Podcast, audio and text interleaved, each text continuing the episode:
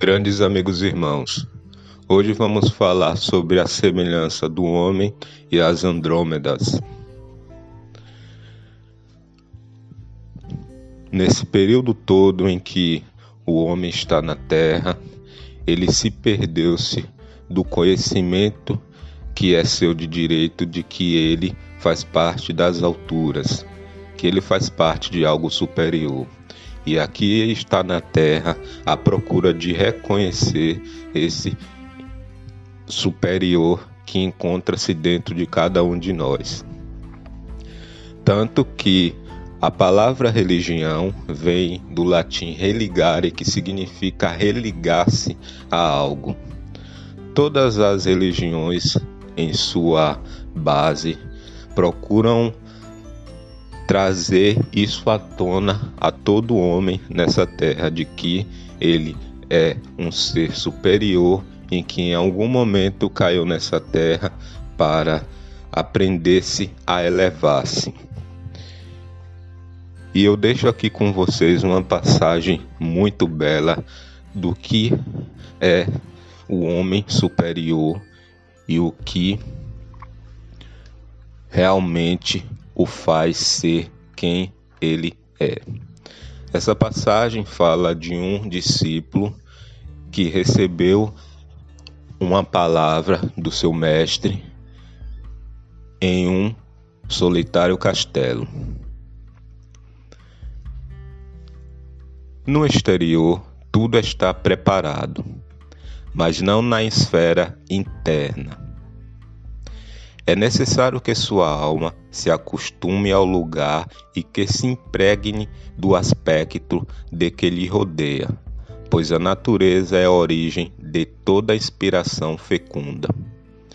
Que sua imaginação comece acostumar-se à divina tranquilidade da contemplação e que, sentindo aspirações cada vez mais nobres no silêncio dos sentidos, pareça-lhes como que ouvem a voz de sua alma e que, por uma espécie de idealismo abstrato, elevam-lhes para as altas faculdades que contemplam e que criam. A primeira iniciação do homem é o estado de êxtase. Os conhecimentos humanos começam por meio do sonho, e durante o sonho é quando se suspende sobre o imenso espaço a primeira frágil ponte entre o espírito e o espírito. E ele prossegue dizendo: Olhe fixamente aquela estrela. E o discípulo obedeceu. O mestre se retirou da câmara vizinha, da qual começou a pulverizar-se o ar, uma fresca e saudável fragrância. Os olhos do discípulo seguiam olhando a estrela que parecia ir fixando por graus sua atenção.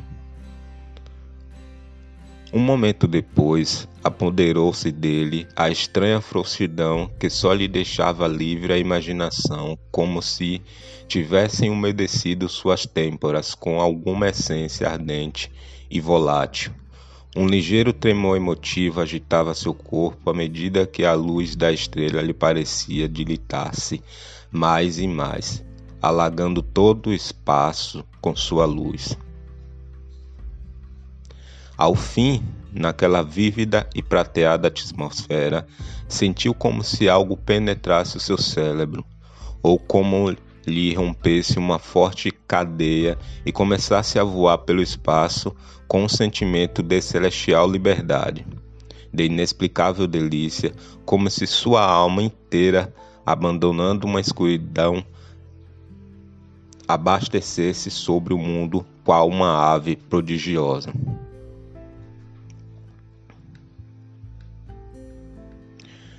O homem é arrogante em proporção de sua ignorância e sua natural tendência é o egoísmo. Na infância do saber, pensa que a criação foi formada para ele. Por muitos anos não viu as inúmeras mundos que brilham no espaço como borbulhas do imenso oceano, como diz o grandiosíssimo Jesus Cristo, na casa do meu Pai há muitas moradas.